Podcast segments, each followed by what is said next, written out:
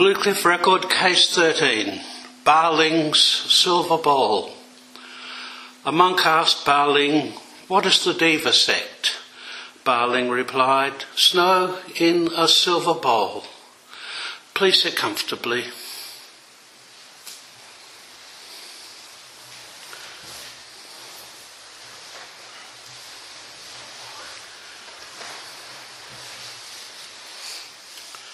Tonight's Teisho is dedicated to Dr. Mary Ridwan Roshi, my co-teacher here in the Zen group of Western Australia, and whom I am very much missing on our great seven-day sesshin here at Origin Centre.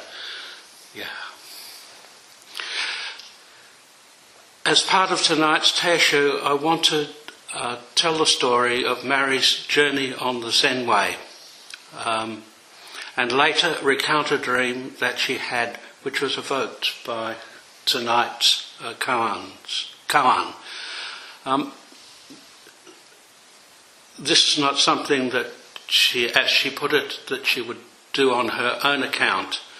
And it's one of the boons of co-teaching that we can do this for each other.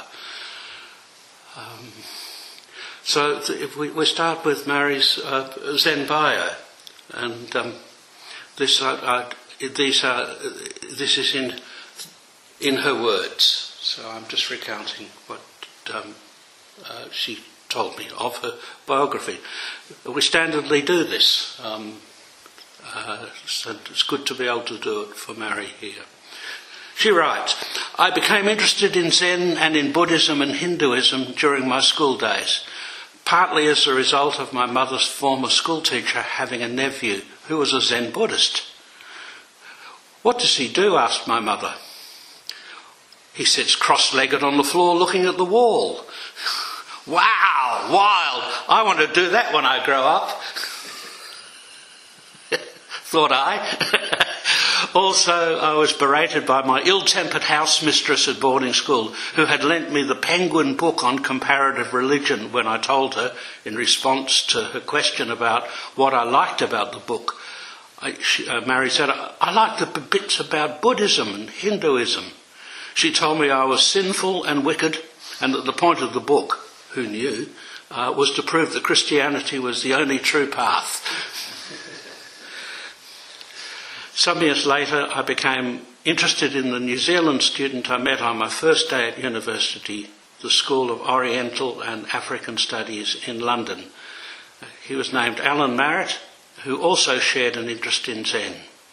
In due course, we went to our first seven day sesshin at Throssel Hole Priory in Northumberland, which was then an old farmhouse using a cowshed as the dojo. It was run by Dai Shin, who had been given authority to teach by Kennett Roshi, an Englishwoman who was the founder of the Shasta Abbey in the United States. Alan continued sitting with some monks from London who were also associated with this tradition, but I found them cold and rigid and did not join in with the small group of sitters, but took up yoga with a marvellous teacher who regularly studied with Iyengar in Pune. I practiced intensively and would have probably taken up yoga more seriously and gone to India myself if Alan had not got a fellowship in Japan. In 1976, Alan and I went to live near Kamakura. He planned to find somewhere to sit. We planned to find somewhere to sit and initially sat at uh, Enkakuji, the main Rinzai temple in Japan, founded in 1282. Lay people were allowed to go and sit there at weekends, and we went a few times, but it was difficult because it was not aimed at teaching lay people, merely allowed us to join in zazen with the monks sometimes.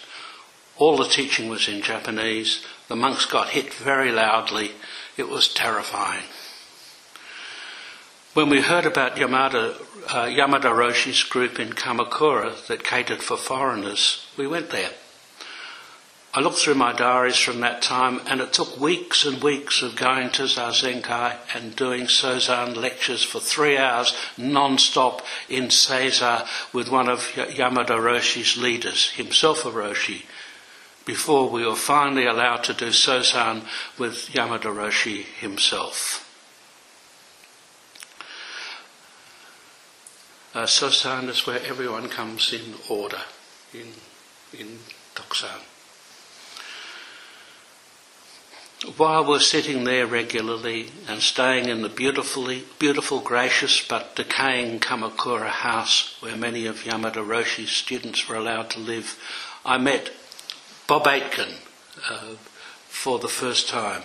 He was not then a Roshi and we called him Bob, though we treated him with respect.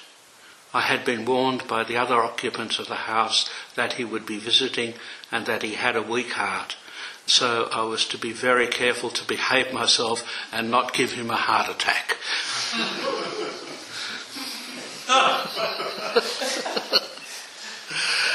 I did a five day sesshin in Kamakura, which was very intense and made me aware that I was committed to that path.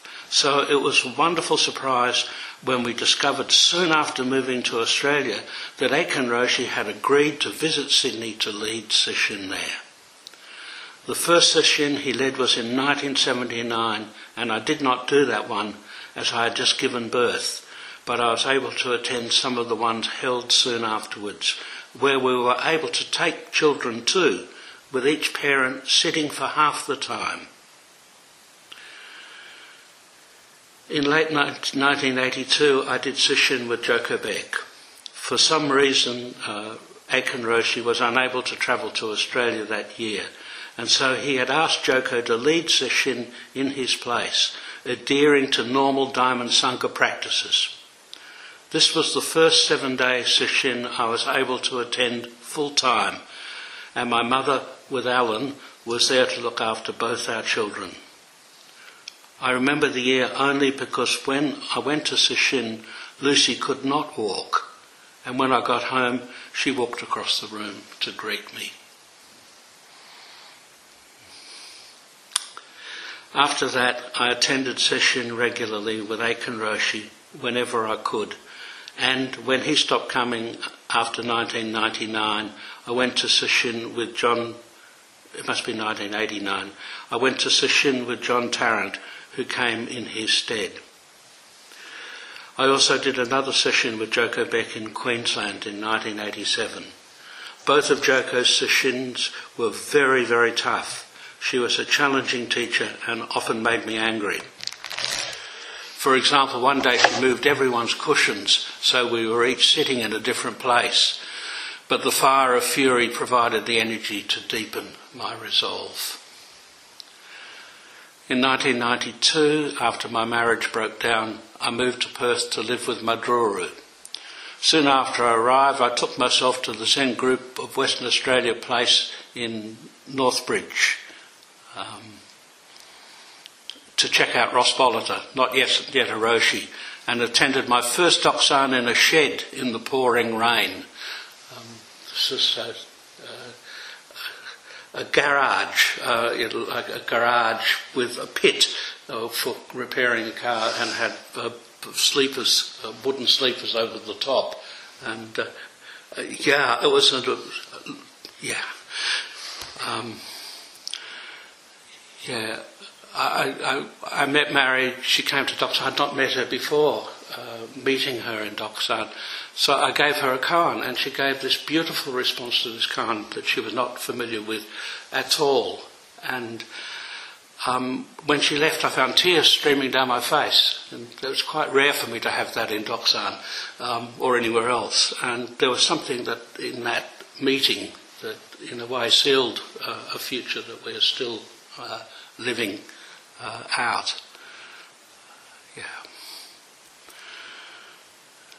Over the following years, I became deeply involved in the group and was honoured to be invited to take the role of Tanto at Ross's transmission ceremony in 1997.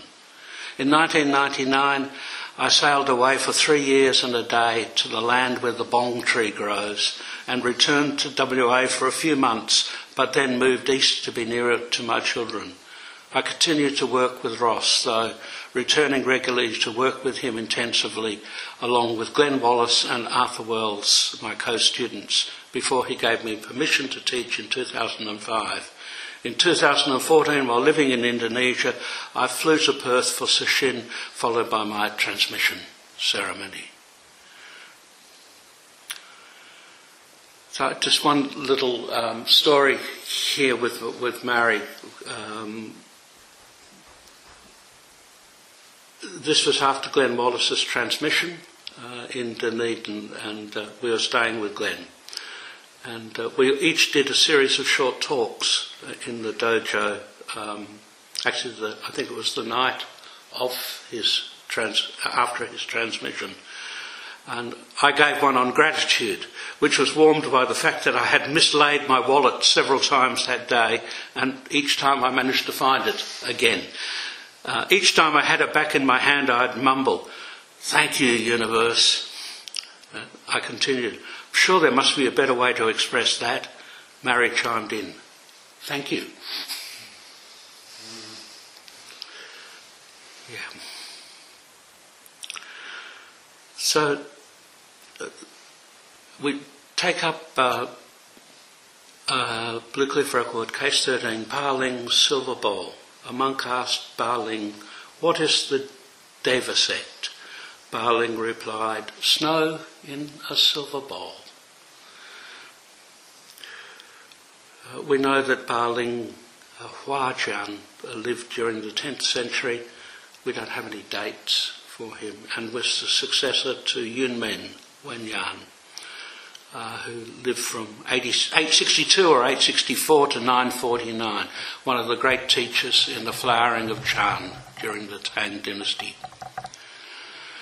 Uh, all the, uh, Yunmen was the founder of the Yunmen school, probably unwittingly. Uh, I think this were, the schools were largely conceived after the fact.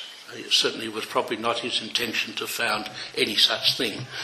Um, one of the five schools of Chan, the others being the Caodong, Linji, Guiyang, and Fayan schools. When the time came for Baling to receive transmission from Yunmen, instead of submitting the customary and obligatory composition on the profound principles of the Dharma, Baling presented his three turning words instead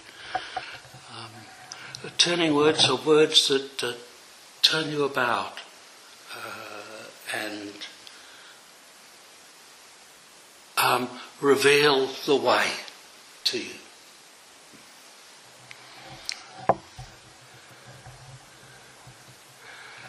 Uh, so these are the three turning words. Um, there's a question and an answer. What is the Deva sect? Snow in a silver bowl. What is the way? A clearly enlightened person falls into a well. What is the sharpest sword? The dew on the top of each branch of coral holds up the light of the moon. Yun Men was mightily pleased by Ba Ling's turning words and said to him, "Some day on the anniversary of my death, just recite these three pivotal words that will be sufficient to requite my kindness. Later, when Baling took up residence as a teacher, he did not create a document of succession for his students. He simply employed his own three turning phrases that his teacher Yun Yunmen had approved. So, what is the Deva sect? The Deva is short for Kanadeva, uh, but the Buddhist teacher who lived in India during the third century and whose school was regarded as heretical. Not only heretical, totally wild. Um, uh, he simply, I'm sorry, um, so yeah, Kanadeva, uh, who lived in India during the third century and whose school was regarded as heretical. That wasn't until he truly met the 14th ancestor, Nagarjuna, in the following interchange, where Nagarjuna, esteem, esteeming his capacity, transmitted the Buddha mind school to him and invested him as the 15th ancestor. And their encounter goes as follows. Kanadeva Arya went for an interview with the great personage Nagarjuna Arya. Knowing this was a wise man, Nagarjuna had an attendant place a bowl full of water before Kanadeva's seat, just as Kanadeva reached the gate. What a beautiful offering. It's arranged for this bowl of water for him, knowing where he would be sitting. Seeing this full bowl of water, Kanadeva at once took a needle and put it in the bowl. And then went to meet Nagarjuna formally with great joy of realization. It's beautiful. Yeah, not a word was spoken. Yeah, beyond all of that. The placement of the bowl of water, the settling of the needle in it, um, uh, the needle barely distinct from the water. Um, it represents the joyous accord of teacher and student, uh, and indeed uh, the intimacy of each of us with the vastness.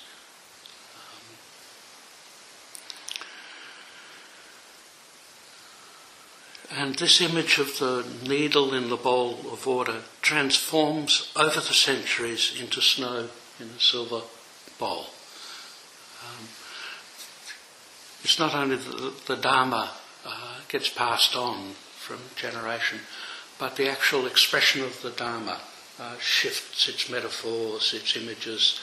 You can feel the the transformative power and creative power of great teachers who, who changed, uh, who adopted the imagery and changed it and refined it and created new imagery out of that.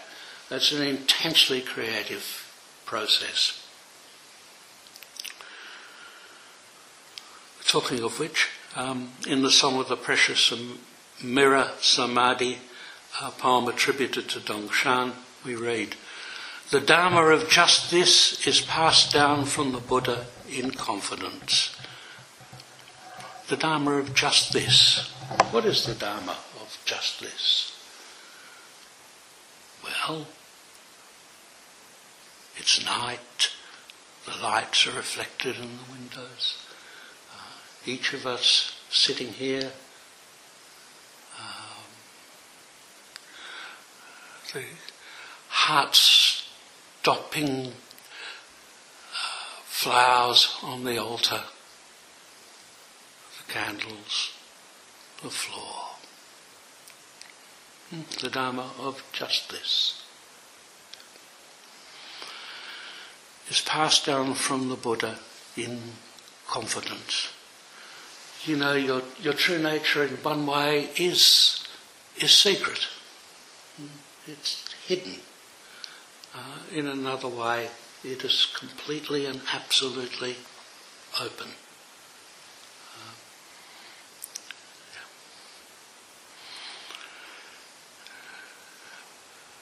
Tonight, it's yours. It's entirely personal.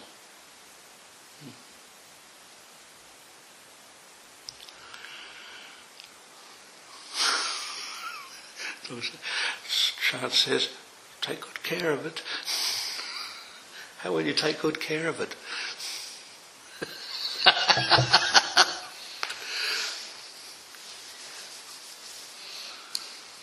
yeah, I mean, it has many senses, I guess. Stay with your practice. Um, have a good night's sleep. Uh,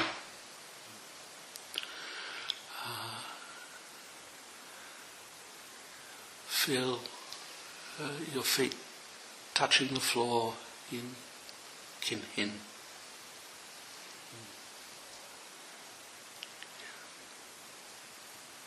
Open to it.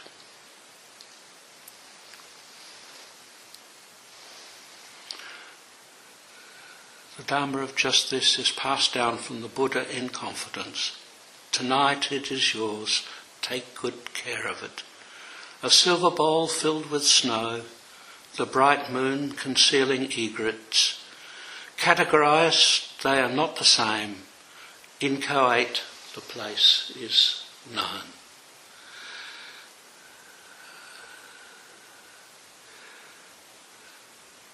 You know,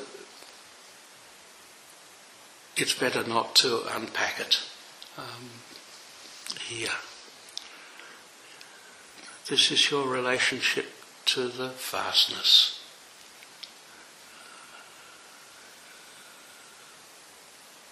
Silver bowl filled with snow, bright moon concealing egrets. Categorized, they are not the same. Yeah, there is individuality. You are different within that vastness. Uh, inchoate, the place is known. That is so deadly in terms of known. Yeah, because you know the Dharma is beyond knowing and not knowing and all of this, and he dares to use known.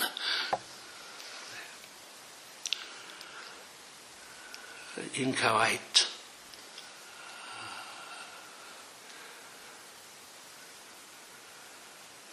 Vast, empty, unknown, unknowable. None.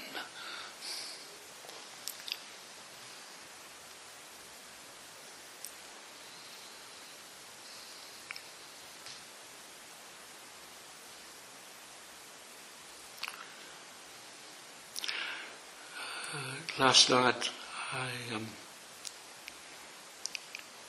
stumbled at the lines at the beginning of the at the beginning of the third watch before moonrise. Don't be surprised if there is meeting without recognition. Um,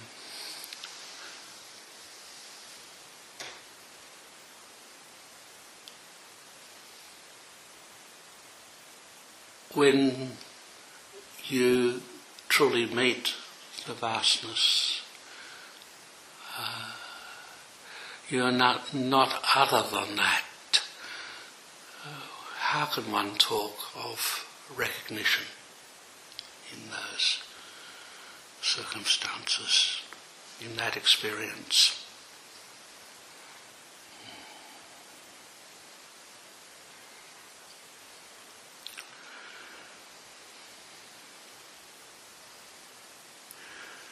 Awakening to our true nature is personal yet it is recognizable in measure to someone who has experienced in the same manner. When a student comes to me with a genuine experience, it feels as if we are sitting together among the grasses and flowers of a same meadow. There is a sense of ease and inevitability of being at home together. The experience of awakening is akin to the student's wedding to the way while a long journey of working with subsequent koans corresponds, if you will, to marriage, which is to say, the integration of the way into our life, its embodiment, our learning to express it even as it is inexpressible, and finally becoming intimate with it to the point that it is forgotten entirely. So, what is snow in a silver bowl? By way of response, I will recount uh, Mary's dream, um, which was uh, the uh, in response to this koan of snow in the silver bowl. But first, the prelude. There's a little pro, a prelude. Uh, it's entitled Koans and Synchronicity by Mary Ridwin. This is a story of connections, of dreams, of talking. This is a story from the Tao. Sometime in November 1994, I was talking with Ross on the telephone. At the same time, he was working on a musical piece based around the three daughter hexagrams of the I Ching. I told him how I'd been reading about Zen in my mother's copy of the Pears Encyclopedia. In particular, I told him about one section, which I quote below it goes. The student must learn to act spontaneously without thinking and without self consciousness or hesitation. This is the main purpose of the koan, the logically insoluble riddle which the student must uh, try to solve. One such is the question put by master to pupil. A girl is walking down the street Is she the younger or the older sister? At this point, Ross asked me if I remembered my response to Baling's koan, Snow in a Silver Bowl. I could not recall it, but a few days later I looked it up in my notes. I had written that I had told John Tarrant Roshi that I was Snow, that it was me, and I told him where I was going. No tracks. Is there any trace of you? he asked. Yes, I replied, going on to tell him about my dream, which had culminated in my disappearing into snow, the dream I call my three girls' dream.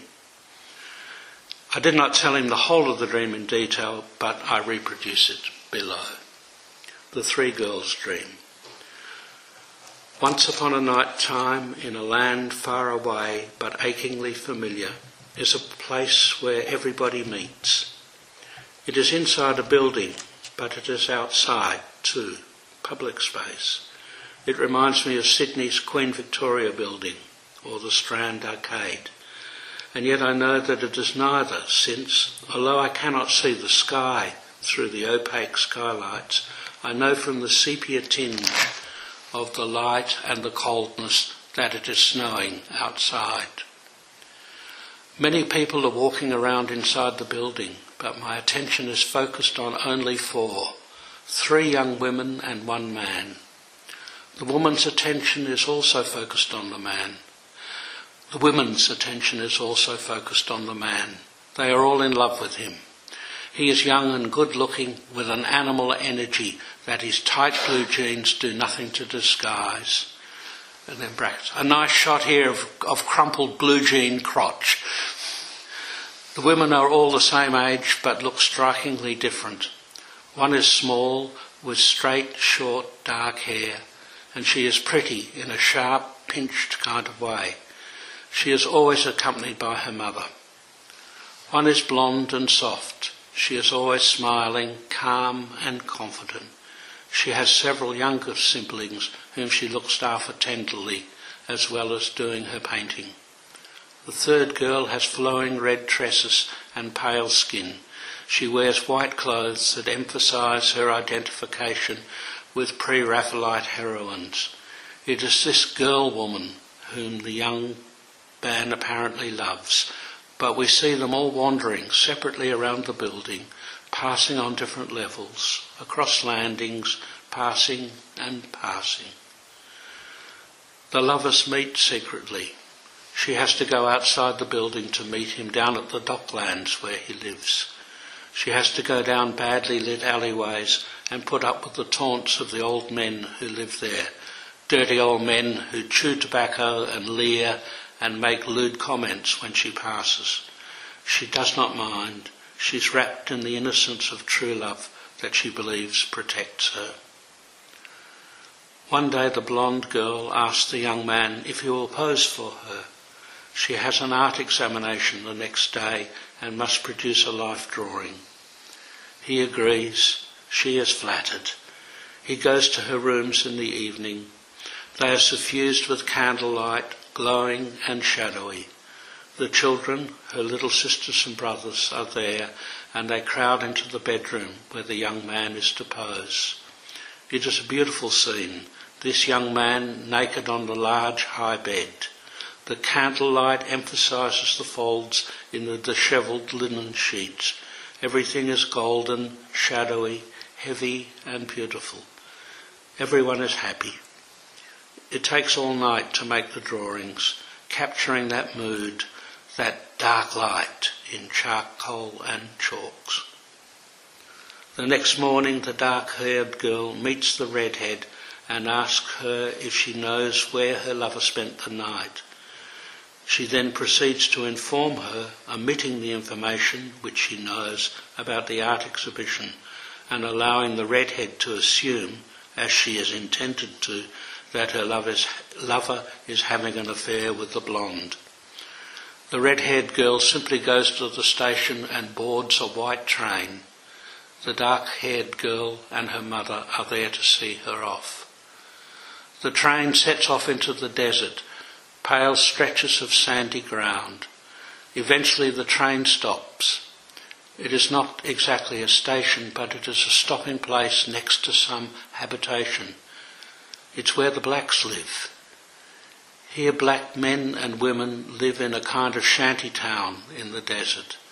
They work all day, moving things around, collecting food, and they all work together, singing as they go. At night they sit around fires lit in old oil drums and tell stories. The girl stays with them. She works with them.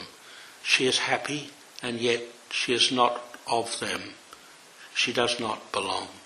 She gets on the train and continues her journey.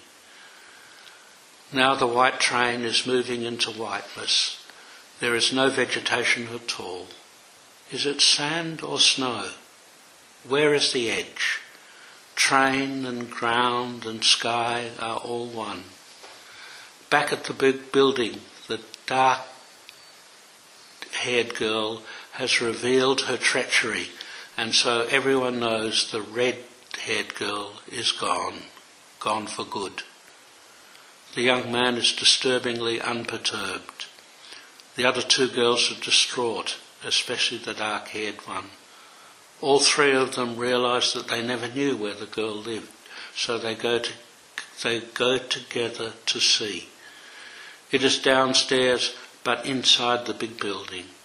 It is a cell, stone walls, an iron bed, one blanket. The only personal item is a small blue plastic Christmas tree. They all know this is the only present the young man ever gave her.